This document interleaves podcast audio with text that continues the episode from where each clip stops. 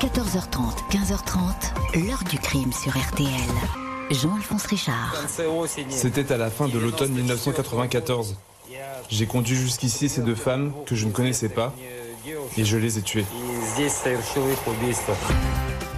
Bonjour, lui-même affirme ne pas se souvenir du nombre exact de femmes qu'il a assassinées. Et pourtant, pendant 20 ans, en Sibérie, Mikhail Popkov aura tué pas moins de 83 femmes. Celui qu'on surnomme le loup-garou d'Angarsk est à ce jour l'un des pires tueurs en série de Russie. Un homme qui, durant toutes ces années, 1992-2012, aura esquivé les recherches, caché derrière son uniforme de policier et du désordre régnant dans l'administration russe au lendemain de l'écroulement de l'URSS. Des crimes abominables, mais sur lesquels les autorités ont fermé les yeux. Popkov a ainsi bénéficié d'une incroyable impunité jusqu'à ce qu'il soit enfin arrêté et qu'il réponde de ses actes devant des juges. Comment Mikhail Popkov a-t-il pu perpétrer un tel massacre sans être inquiété? Combien a-t-il fait de victimes Le décompte exact n'étant toujours pas arrêté? Qui est cet homme qui décidait d'ôter la vie et qui, à cause d'un simple détail, se changeait en loup-garou Nos invités apporteront des réponses à ces questions. 14h30, 15h30. L'heure du crime sur RTL. Aujourd'hui, dans l'heure du crime, la trajectoire inouïe du russe Mikhail Popkov, l'un des pires tueurs jamais recensés. Histoire qui commence au tout début des années 90 à 5000 km à l'est de Moscou, dans une ville de Sibérie. En ce mois d'octobre 1992, le corps d'une femme est retrouvé tout juste dissimulé sous un bouquet de bouleaux, posé à même le sol froid, recouvert d'une fine pellicule de neige. Elle a été laissée ici, non loin de la route, à la proche périphérie d'Angarsk, 200 000 habitants, une ville industrieuse de Sibérie. La victime a été frappée à la tête d'un coup d'un marteau et mutilée avec un objet perforant qui pourrait être un tournevis. Elle a très probablement été violée, le corps est en partie dénudé. L'identification grâce aux papiers retrouvés sur place est assez rapide. C'est une jeune mère de famille qui serait prénommée Yelena. Elle a disparu la veille après avoir fait la fête et beaucoup bu avec des amis. Yelena a ensuite décidé de rentrer à pied chez elle, environ 3 km. Pas d'indice, pas de témoins, l'enquête ne va pas plus loin.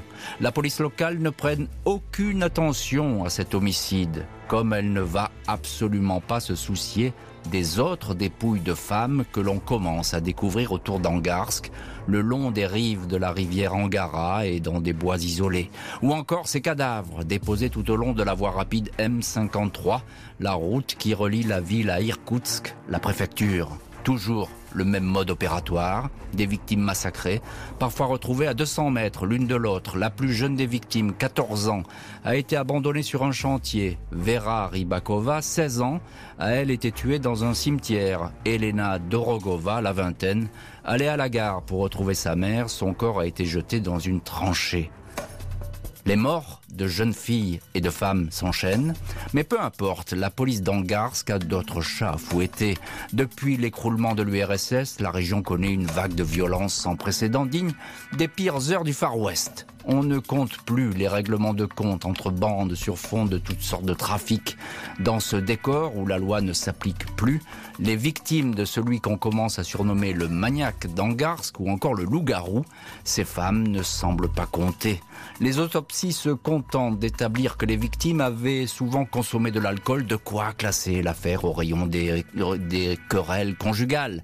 Là où on constatait le plus de décès, c'était au mois de mars, lorsque la neige fondait et laissait place à la boue, racontera l'ancien inspecteur du commissariat central Dimitri Kiminowski au journal Le Parisien.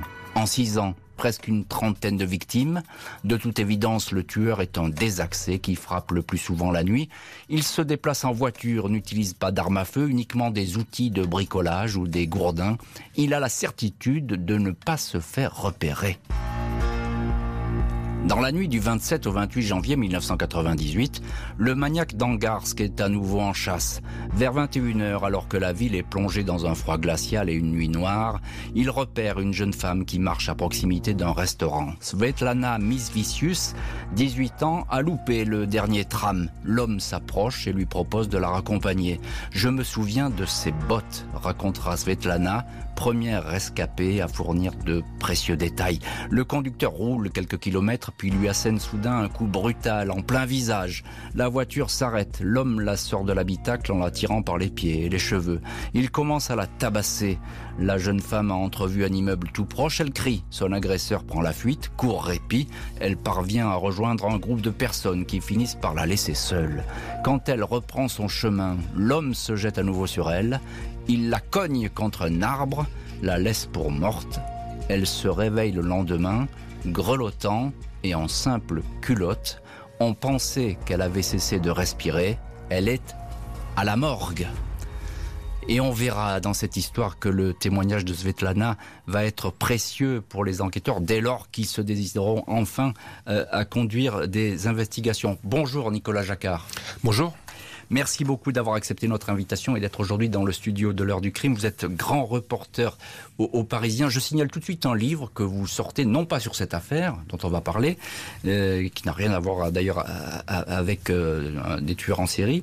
Ça s'appelle Les Inspirés, c'est aux, éditions Robert Laffont, et c'est un livre sur la communauté secrète, la famille installée dans Paris, hein, une espèce de, secte, on peut le dire comme ça, en tout cas dérive sectaire, et c'est un livre que je conseille à nos auditeurs, euh, le livre de Nicolas Jacquard, Les Inspirés, parce que c'est une incroyable histoire aussi dont on parlera peut-être, qui sait, un, jour dans l'ordre des crimes, on ne sait jamais. Euh, tout de suite, Nicolas Jacquard, on revient à cette histoire de, meurtre dans cette Sibérie euh, isolée. Euh, on ne sait pas encore qui est derrière cette, série. Ce qu'on sait en tout cas avec certitude, c'est que c'est un tueur totalement impitoyable. Oui, il ne laissait, vous le disiez, quasiment aucune chance à ses victimes. Euh, d'abord, c'est un homme. Euh, tous ceux qui l'ont croisé, tous ceux qui l'ont connu, nous avions rencontré à l'époque certains de, de ses collègues, nous disaient qu'il était euh, en parfaite condition physique. Mmh. c'est quelqu'un qui faisait beaucoup de randonnées, qui avait un excellent niveau en biathlon, un excellent sportif accompli comme on, peut l'être là-bas.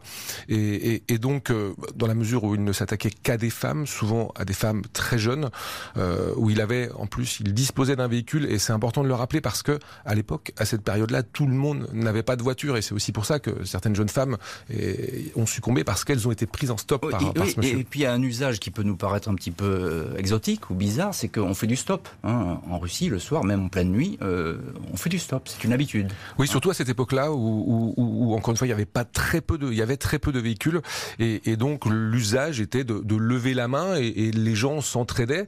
Euh, il y avait aussi, vous le rappeliez, cette insécurité chronique. On nous parlait, les policiers de l'époque nous disait que euh, parfois en une seule nuit, ils allaient trouver jusqu'à une dizaine de cadavres. Là, on ne parle pas de ceux de Bobkov, mais de victimes de guerre des gangs. On est euh, sur une ville de 200 000 habitants. Il faut, se remettre dans ce contexte-là. C'est le Far West. Hein. C'est le Far West. Euh, les femmes choisies, pas vraiment d'âge ou, de type. Hein. Il n'y a pas un côté obsessionnel sur. Non, on a le sentiment que, que c'est très varié dans les âges. Alors lui, presque comme une excuse, si je puis dire, disait j'ai voulu nettoyer ma ville, je m'attaquais plutôt à des prostituées, à des femmes dont j'avais l'impression qu'elles avaient bu. Et quand on, regarde, en fait, dans les faits, ce n'est pas le cas. Bien sûr, on va, on va y venir à ces explications qui seront bien lointaines et bien tardives, puisqu'on va passer quelques années euh, à, rechercher ou sans rechercher cet homme euh, qui échappe euh, à toutes les enquêtes. on a en ligne Dimitri Boulba. Bonjour. Bonjour. Allô, bonjour. Merci beaucoup euh, Dimitri d'avoir euh, accepté notre invitation dans l'heure du crime. Vous êtes euh, en direct depuis Moscou dans, cette émission, correspondant en Russie pour plusieurs médias. vous connaissez bien cette affaire et vous connaissez bien ce, cet immense pays qui est, qui est, la Russie et cette immense Sibérie. Alors, question très simple, à quoi ressemble cet univers dans lequel le loup-garou, comme on va le, le surnommer, sévit, cette fameuse ville d'Angarsk? Ça ressemble à quoi? Euh, oui, tout d'abord, juste merci et merci euh, d'avoir invité et bonjour à Nicolas séparément. Euh, Bonjour, je Dimitri. dis en deux mots, qu'est-ce que c'est un Garsk? Bah, C'est déjà pour pour un oreille français, euh, le lac Baïkal n'est pas loin, c'est à 40 km ou peut-être un petit peu plus. Et en gros, si vous voulez, c'est une petite ville industrielle qui devait pas naître pratiquement parce que en- au milieu du XXe siècle, on a décidé d'y construire une euh, industrie pétrochimique, des usines. Euh, il y a 30 kilomètres de long, une zone industrielle, et à côté, il y avait juste un petit village pour les ouvriers et les constructeurs. Mm. Mais petit à petit, euh, ça s'est transformé à cette ville de plus de 200 000 habitants. Alors, mais en gros, l'idée était de ne pas créer cette ville parce que on y est allé euh, pour enquêter et on a vu euh, euh, les l'ambiance écologique, la situation écologique n'est pas favorable. Ouais. hein. C'est l'une des plus villes polluées de Russie. C'est une ville polluée, oui, ça, avec les, complexes, les, com- les, les complexes pétrochimiques, etc. Euh, juste en quelques mots, Dimitri, euh, c'est une ville qui est vaste, il y a beaucoup de forêts aux alentours. Euh, c'est des lieux faciles où on peut se cacher, où on peut dissimuler encore, finalement. Oui, sans doute. Euh, c'est euh, voilà, comme je vous ai dit, c'est une ville très très longue parce Mhm. que c'est il est au long de ces 30 kilomètres de, de la zone industrielle. Par contre, il est en même temps très compact et petite dans sa partie centre historique et il est très simple d'y sortir parce que autour il y a que quelques routes qui relient d'ailleurs avec Irkoutsk, qui est la capitale de la région, et euh, autour c'est des forêts et quelques routes. Il y a, rien euh, Bah, d'autre chose. Que- Quelques forêts et quelques routes, encore un mot, euh, Nicolas Jacquard, euh, qui avait beaucoup enquêté sur cette histoire. Euh, je, je le répète, c'est facile hein, de finalement de se dissimuler un corps dans cette région qui est aussi vaste. Euh, on va pas les retrouver tout de suite. Euh, L'hiver, les corps vont rester là pendant des mois, je suppose.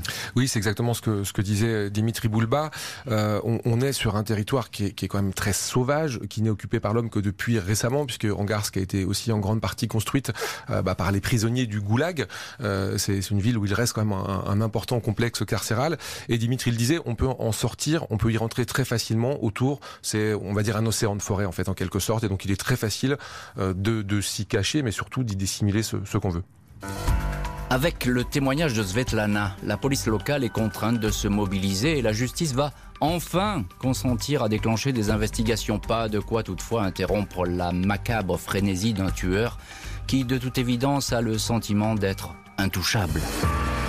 Après le témoignage de Svetlana, la miraculée laissée pour morte par le tueur, sa mère doit se battre pendant six mois pour qu'une enquête soit enfin ouverte. La procureure d'Angarsk finit par accéder à cette requête. La victime, qui souffre d'amnésie partielle en raison de l'avalanche de coups reçus sur son crâne, est plusieurs fois entendue sous hypnose. Les souvenirs qu'elle exprime laissent à penser que l'agresseur, notamment à cause de sa tenue et de son attitude, pourrait être un membre des forces de l'ordre, un policier. Pas question de laisser prospérer de telles déclarations qui pourraient causer un scandale retentissant. Il est donc décidé de régler l'affaire le plus discrètement possible. Sept policiers, parmi lesquels le dénommé Mikhail Popkov, sont entendus et mis hors de cause. Le procureur régional d'Irkoutsk, la préfecture, trouve toutefois la manœuvre suspecte et délègue sur place son meilleur adjoint, Nikolaï Kitaev. Ce magistrat a déjà fait arrêter un serial killer qui ciblait les plus faibles, les enfants et les vieillards. Quand il débarque à Angarsk, à l'automne 1998, Kitaev découvre un dossier d'enquête vide, indices perdus, témoignages introuvables, victimes faussement identifiées. Il sait simplement que le meurtrier frappe à la hache, au marteau, au couteau, au tournevis et au gourdin. 8 décembre 1998, Nikolaï Kitaev dresse un portrait du suspect recherché, portrait qui, avec le recul, est saisissant de vérité. Il décrit un homme de type caucasien qui connaît parfaitement la région. La ville d'Angarsk et ses environs semblent n'avoir aucun secret pour lui. C'est un bon connaisseur de la vie nocturne. Il se déplace dans sa propre voiture. Il repère ses victimes près des bars ou des restaurants qui ferment à des heures tardives. Des femmes qui apparaissent comme des proies faciles dès lors qu'elles ont consommé de l'alcool. Des femmes qui ne disposent pas de moyens de transport. Le criminel serait né entre 1960 et 1969. Il aurait donc à cette époque moins de 40 ans. Kitaev estime que ce maniaque est un homme qui déteste les femmes et a décidé de les tuer. Il pourrait s'agir d'un mari trompé. Il n'utilise jamais la force pour faire monter ses victimes à bord et se montre même poli. Le magistrat est persuadé que le loup-garou est un policier il ne se doute pas que cette conclusion va rendre son enquête impossible. Début 99, il se voit déchargé des investigations après avoir écrit que la police locale fait de la résistance ouverte sur ce dossier. Enquête ou pas enquête, le tueur d'Angarsk a le champ libre. Il assassine désormais les femmes avec une cadence et une régularité inédite. Il lui arrive de tuer les femmes deux par deux. Octobre 1998, Tatiana Martinova et son amie Yulia Kuprikova, toutes deux âgées de 20 ans, sont retrouvées découpées le long de la route M53, des corps tellement martyrisés que les cercueils seront présentés fermés aux familles. Juin 2000, Maria Lizina et Lilia Pashkovskaya 35 et 38 ans, subissent un sort identique sur la route d'Irkoutsk. Entre-temps, une deuxième miraculée a été entendue. Evgenia Protasova a elle aussi été laissée pour morte en juillet 99. Elle aussi a été tabassée au point de ne plus pouvoir marcher et de perdre la mémoire. Elle se souvient toutefois que son agresseur lui a montré une carte de police. Quand elle a voulu descendre, il a tenté de l'étrangler, l'a frappée et l'a abandonnée sans connaissance le chef de la brigade criminelle d'Angarsk, le policier Chestopalov, est chargé de l'enquête. Il interroge alors le dénommé Mirail Popkov, policier auxiliaire, discipliné, amoureux de l'ordre, toujours impeccable, habitué à patrouiller en ville à bord de sa Lada Niva personnelle. Chestopalov le trouve bizarre et un peu bavard. L'épouse de Popkov indique que son mari n'est pas un violeur, il serait d'ailleurs impuissant depuis qu'il souffre d'une syphilis. Popkov est un élément bien noté. Il est relâché. Nicolas Jacquard, on va voir euh, ce qui va réellement perdre euh, Mikhail Popkov dans cette histoire. Euh, mais voilà qu'il apparaît déjà. Hein. il est en filigrane de, ce dossier. évidemment, les policiers dignes de ce nom, si je puis dire, lui tournent autour et sentent qu'il y a quelque chose de, bizarre derrière ce personnage. Dites-nous qui est Mikhail Popkov, je l'ai dit, il est marié, il a une fille, c'est ça, une vie relativement rangée? C'est ça, en tout cas, en, apparence, c'est vraiment le, sentiment qu'il donne. Euh, on le décrit comme un bon père, comme un bon mari. On, a regardé, et les experts regarderont après coup un petit peu quel a été son, parcours de vie. On note une enfance, somme toute, relativement classique. On, mmh. ne trouve pas chez lui ce qu'on peut voir euh, dans d'autres euh, enquêtes, presque des, classiques des tueurs en série. On va voir telle, telle défaillance dans, l'âge tendre. Là, en, apparence, Popkov est tout ce qu'il y a de plus normal. Euh, voilà, il élève sa fille. Euh, ses collègues, on, on, le disait, euh, n'ont que des louanges à faire sur lui. À peine certains s'étonnent-ils que quand il est de, de garde de nuit, c'est la majorité des cas puisqu'il travaille quasi exclusivement la nuit, parfois il s'absente en prétextant justement un problème familial ou autre, et, et, on découvrira après coup que c'est à ce moment-là qu'il va connaître certains de ses crimes. Mais tout le monde, voilà, on ne tarit pas d'éloges sur Mikhail Popkov. Il est discipliné, hein, c'est quelqu'un qui est obéissant. C'est pas un policier de premier plan, hein, il faut le dire tout de suite. Hein, c'est pas, euh, non, c'est le, grand enquêteur de, la police locale. Hein. C'est un policier subalterne. Alors d'abord, il, sera au début des années 90, au milieu des années 90, dans un commissariat de quartier. Et puis à la fin des années 90, il rejoindra le commissariat central où il servira, euh, pourrait-on dire, de, de, policier à tout faire. Il va être chauffeur, justement, ça l'aidera parfois mm. pour aller sur des scènes de crime qu'il a lui-même commis. Et, et, et, tout le monde nous dit que, que, que, ce Popkov, même, on avait rencontré à l'époque avec Dimitri Boulba, justement, un des collègues de Mikhail, de Mikhail Popkov, euh, qui nous disait que lui-même trouvait que, que presque il, n'était pas employé à sa juste valeur et que il s'étonnait même que euh, Popkov n'ait pas été plus gradé que ça parce qu'il était véritablement compétent. C'est ça, compétent, un homme discipliné sur qui on peut compter et qui est toujours présent euh, dès qu'on l'appelle. Dimitri Boulba, justement, vous êtes euh, en ligne depuis Moscou, correspondant en Russie, je le rappelle, pour plusieurs médias. J'ai raconté cette première enquête, si je puis dire, qui tourne cours de ce, policier, de ce magistrat qu'on a envoyé sur place. Euh, ça veut dire quoi, Dimitri? C'est que à cette époque, il y a une corruption terrifiante qui règne au sein de cette police locale? Oui, tout à fait. En fait, euh, maintenant, on en parle très souvent que les années 90, juste après l'effondrement de l'URSS, on a vu un État très faible et souvent donc corrompu. Et ce qui s'est passé, apparemment, bah, plusieurs enquêteurs l'ont le, signalé, euh, c'est que quand ils ont essayé d'enquêter sur place, il y avait effectivement, comme vous le disiez tout à l'heure, euh, cette confrontation par la police locale hmm. qui a été corrompue et avait peur d'avoir des affaires dévoilées, peu importe euh, est-ce que ça concernait les crimes ou d'autres d'autres affaires il mhm. voulait tout simplement pas avoir la présence de quelqu'un de Moscou ou de centre de la région qui enquête quelque chose et qui peut découvrir quelque chose. Donc ils ont fait un vrai sabotage. Mhm. Euh, mais, mais Dimitri, Dimitri Boulba, c'est une forme d'aveu finalement parce que la, police euh, a le sentiment qu'il y a une brebis galeuse dans ses rangs, que finalement le, fameux criminel, le fameux loup-garou, il fait peut-être partie de, de ces rangs de policiers.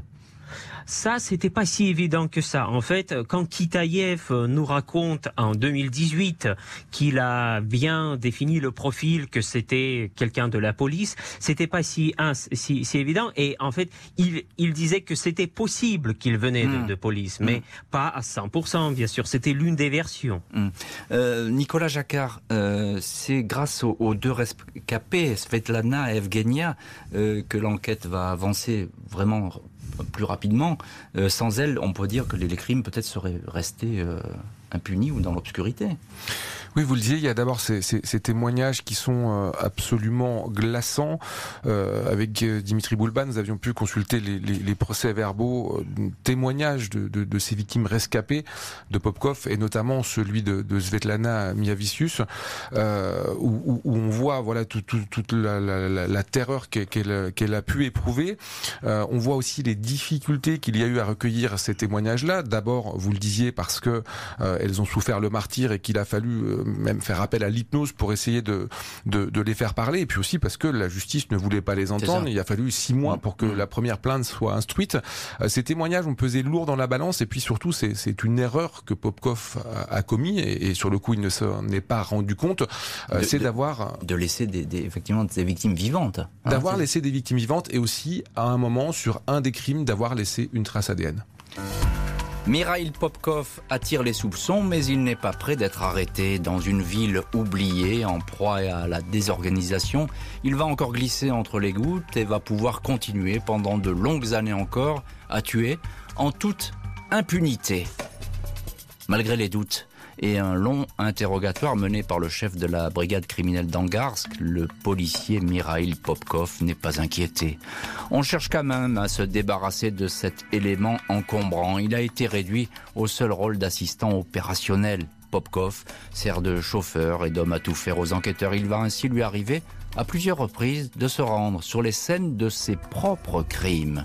Parfois, Popkov indique qu'il veut reconnaître le lieu pour être sûr de conduire l'équipe au bon endroit. Sur le double crime de Maria et Lila, il peut ainsi récupérer son badge de policier qu'il avait égaré la veille. Il racontera que lors de cette reconnaissance, l'une des femmes respirait encore. Il avait achevé à coups de pelle. En 2002, Mirail Popkov est mis à la porte de la police pour avoir frappé sans raison à coups de crosse un homme ivre en pleine rue. On le retrouve agent de sécurité dans une usine pétrochimique, puis reconverti dans le commerce de véhicules, allant chercher des voitures d'occasion jusqu'à Vladivostok. On croit alors que le loup-garou d'Angarsk a disparu, peut-être est-il mort. Il a en fait élargi son rayon d'action. Même si le maniaque se fait soudain moins voyant dans sa région de prédilection, le comité d'enquête russe, équivalent du FBI américain, reste sur sa piste. Jusque-là, la police fédérale, faute de moyens et de coopération avec les autorités locales, a raté le tueur. Mais dès 2010, les choses changent. Au fil des semaines, la liste impressionnante des suspects potentiels, 30 000 individus, est passée à 600 suspects. Les enquêteurs vont pouvoir lancer une campagne de tests ADN, tests jusque-là trop onéreux. La liste suit l'ordre alphabétique. Au mois de mars 2012, c'est au tour de la lettre P. Popkov est convoqué au commissariat d'Irkoutsk pour un prélèvement de salive. Il paraît sur ses gardes. Deux semaines plus tard, les résultats tombent. Le profil génétique de Popkov correspond à 100% aux traces retrouvées sur au moins deux scènes de crime et notamment sur un préservatif oublié. Une erreur technique, dira l'intéressé. L'ancien policier est interpellé à sa descente de train à Vladivostok. Si j'avais eu l'argent, je serais allé me planquer en Australie, lance-t-il alors aux enquêteurs. Le 29 juin 2012 à 15h, le loup-garou est sous les verrous. Nicolas Jacquard, grand reporter au, journal Le Parisien, et vous avez longuement enquêté là-bas en Sibérie sur cette, sur affaire. Euh, Popkov, euh, ça y est, cette fois il est menotté, il est en face des policiers qui vont l'interroger longuement. Euh, il fait pas de difficulté il avoue très vite 22 crimes, je crois, hein, c'est ça? C'est ça, absolument aucune difficulté, euh, presque comme s'il s'attendait à, être arrêté. Euh, une, des, scientifiques euh, qui a mené cette, cette campagne de, vérification ADN, comme, vous le disiez, se rappelle que, que quand il s'est présenté pour, pour, pour, le prélèvement, pour en vue d'une comparaison, il lui a simplement posé la question, disant voilà, si je refuse de m'exécuter, qu'est-ce qui se passe? Elle lui a expliqué qu'il serait naturellement considéré comme suspect. Et donc, il a donné son ADN, ce qui a conduit à, cette arrestation ultérieure euh, qui s'est fait vraiment sans, sans un nicroche dans, dans ce transsibérien au niveau de, de, de, Vladivostok, une gare avant l'arrivée à Vladivostok où il allait justement récupérer euh, une des voitures qu'il revendait ensuite à Angarsk. Euh, Dimitri Boulba, vous, vous êtes en, à Moscou en direct sur RTL. Qu'est-ce qu'il dit en guise d'explication, ce fameux Popkov? Il dit je voulais nettoyer la ville des prostituées, c'est ça en gros. Hein je, suis le purificateur.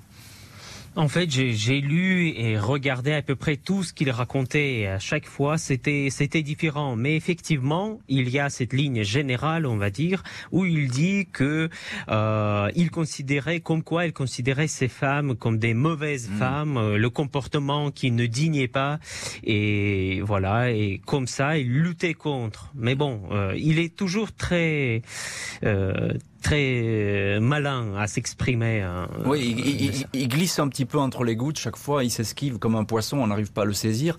Euh, euh, on a l'impression, Nicolas Jacquard, que finalement il y a le moindre détail, la moindre parole peut le rendre fou et lui donner envie de tuer, parce qu'il a épargné certaines femmes.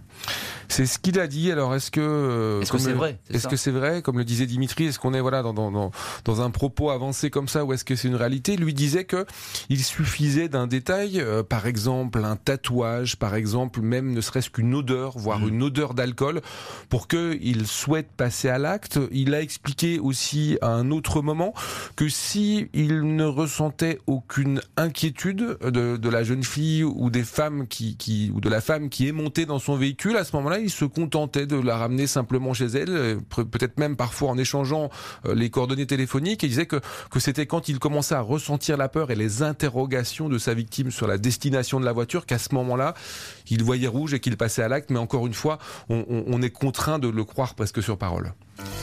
Mirail Popkov ne va pas échapper à un procès. Il avoue d'emblée 22 meurtres, mais il est toutefois très loin d'en avoir euh, fini avec des enquêteurs qui vont ouvrir une sinistre comptabilité, une addition vertigineuse de crimes.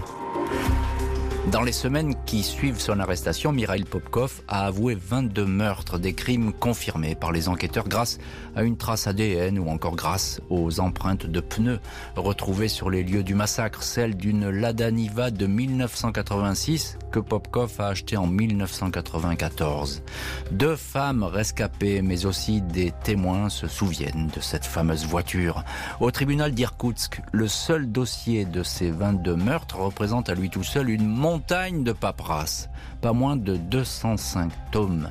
Dans ses déclarations, Popkov laisse entendre qu'il voulait purifier le paysage en tuant des dépravés et des prostituées. À l'exception d'un homme, un collègue policier avec qui il s'était disputé, toutes les victimes sont des femmes. Il y a même dans le lot la maîtresse d'école de sa fille. Dix viols sont établis. Premier procès en 2015, le tueur en série est condamné à la perpétuité, il échappe à la peine de mort qui a été abolie. Popkov continue d'être interrogé. Il avoue 59 autres meurtres. Deuxième procès donc au printemps 2018. Une nouvelle fois à huis clos dans une salle minuscule du tribunal d'Irkoutsk. Malgré les complications administratives et les distances, quelques rares familles de victimes ont fait le déplacement pour un face-à-face avec le loup-garou. Cet homme, c'est le diable. J'ai croisé son regard, il souriait heureux de nous voir souffrir, dit aux Parisiens une parente de victime. Popkov reconnaît volontiers qu'il a participé aux investigations sur certains de ces crimes.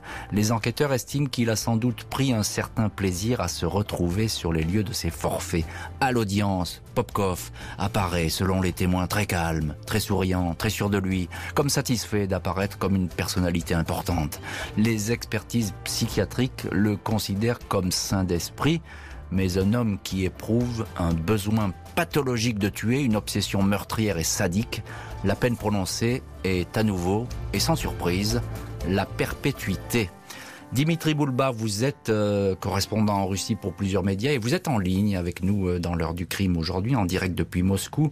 Euh, Dimitri, en France ou même en Europe, un procès pareil aurait été public, on, on lui aurait donné une publicité terrifiante.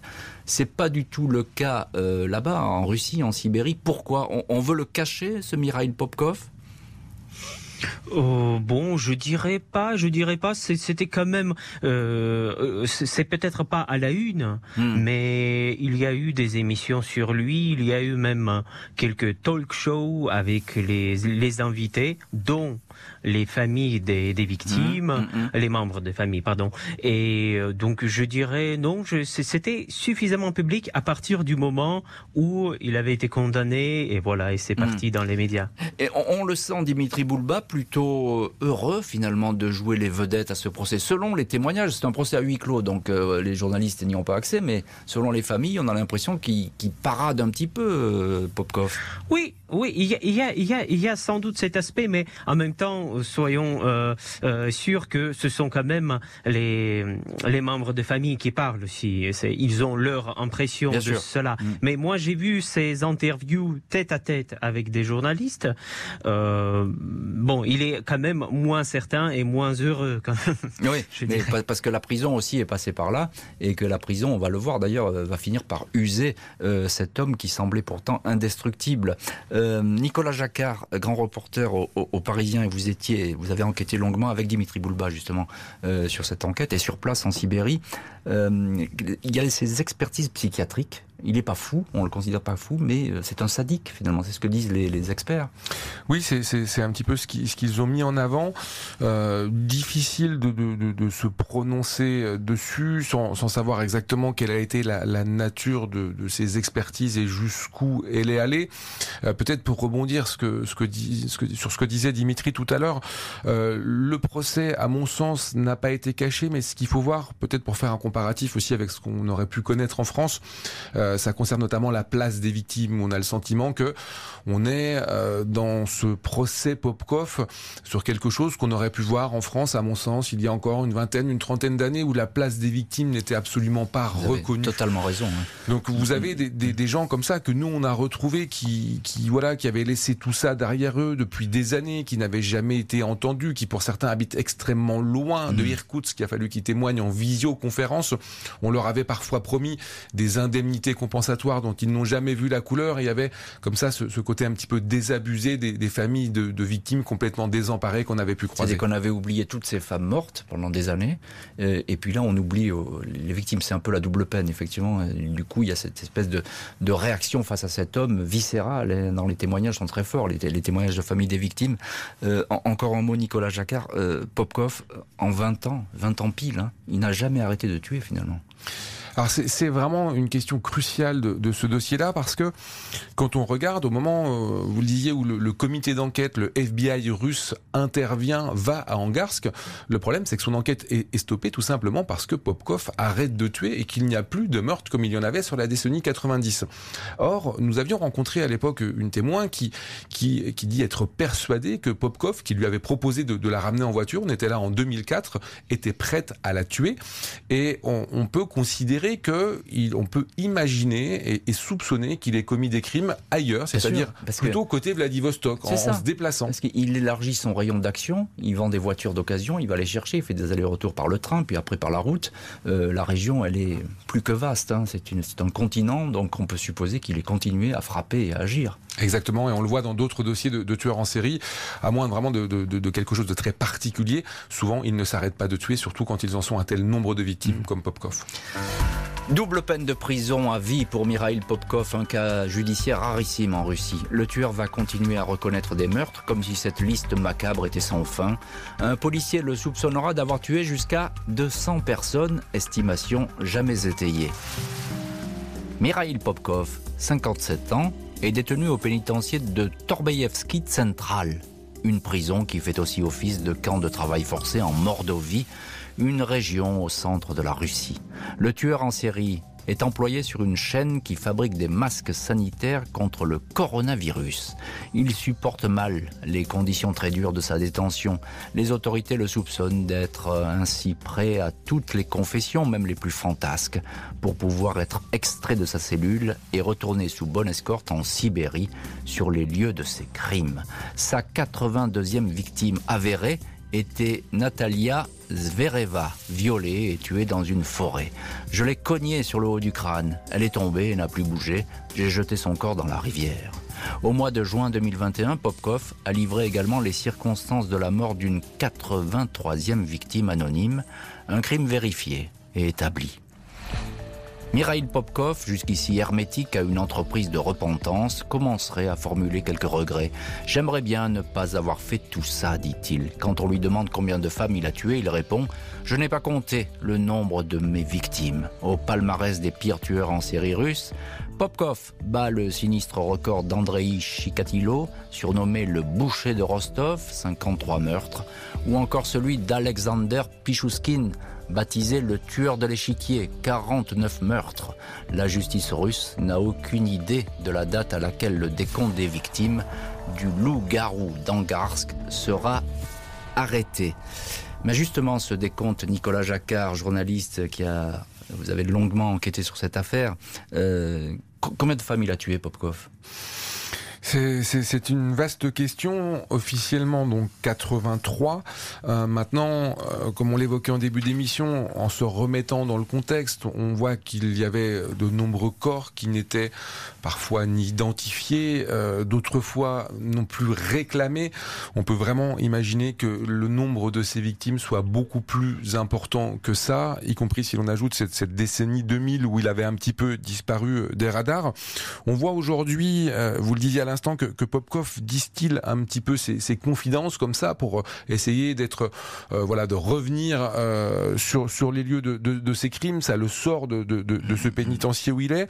Après, se pose aussi une question très importante qui est celle de la mémoire de ces crimes. Il a montré par le passé que il pouvait se rappeler parfois très précisément des lieux, euh, des moments, des, des personnes qu'il a pu tuer. On, on, avait retrouvé avec Dimitri Boulba dans, dans, le dossier un plan, par exemple, qui avait très, qui avait été tracé de, de, sa propre main, dans lequel, à travers lequel il expliquait aux enquêteurs comment trouver l'une de ces scènes de crime.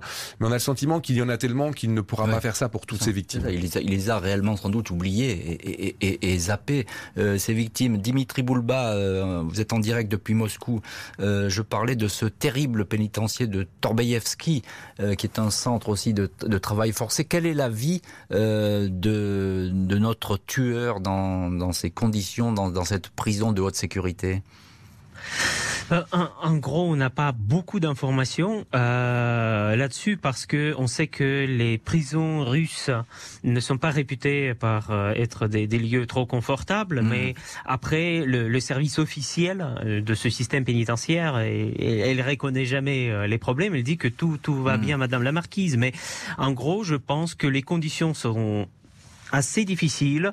Euh, c'est, il y a beaucoup de travail. Ils sont réveillés très tôt. Ils sont envoyés à suivre le plan établi et ils sont bien surveillés à suivre euh, ces instructions. Voilà, c'est pourquoi ils rêvent bien sûr plutôt de revenir dans le à Angarsk pour continuer à participer dans l'enquête. Pour, pour, pour, respirer un petit peu en dehors de ce, de ce pénitencier.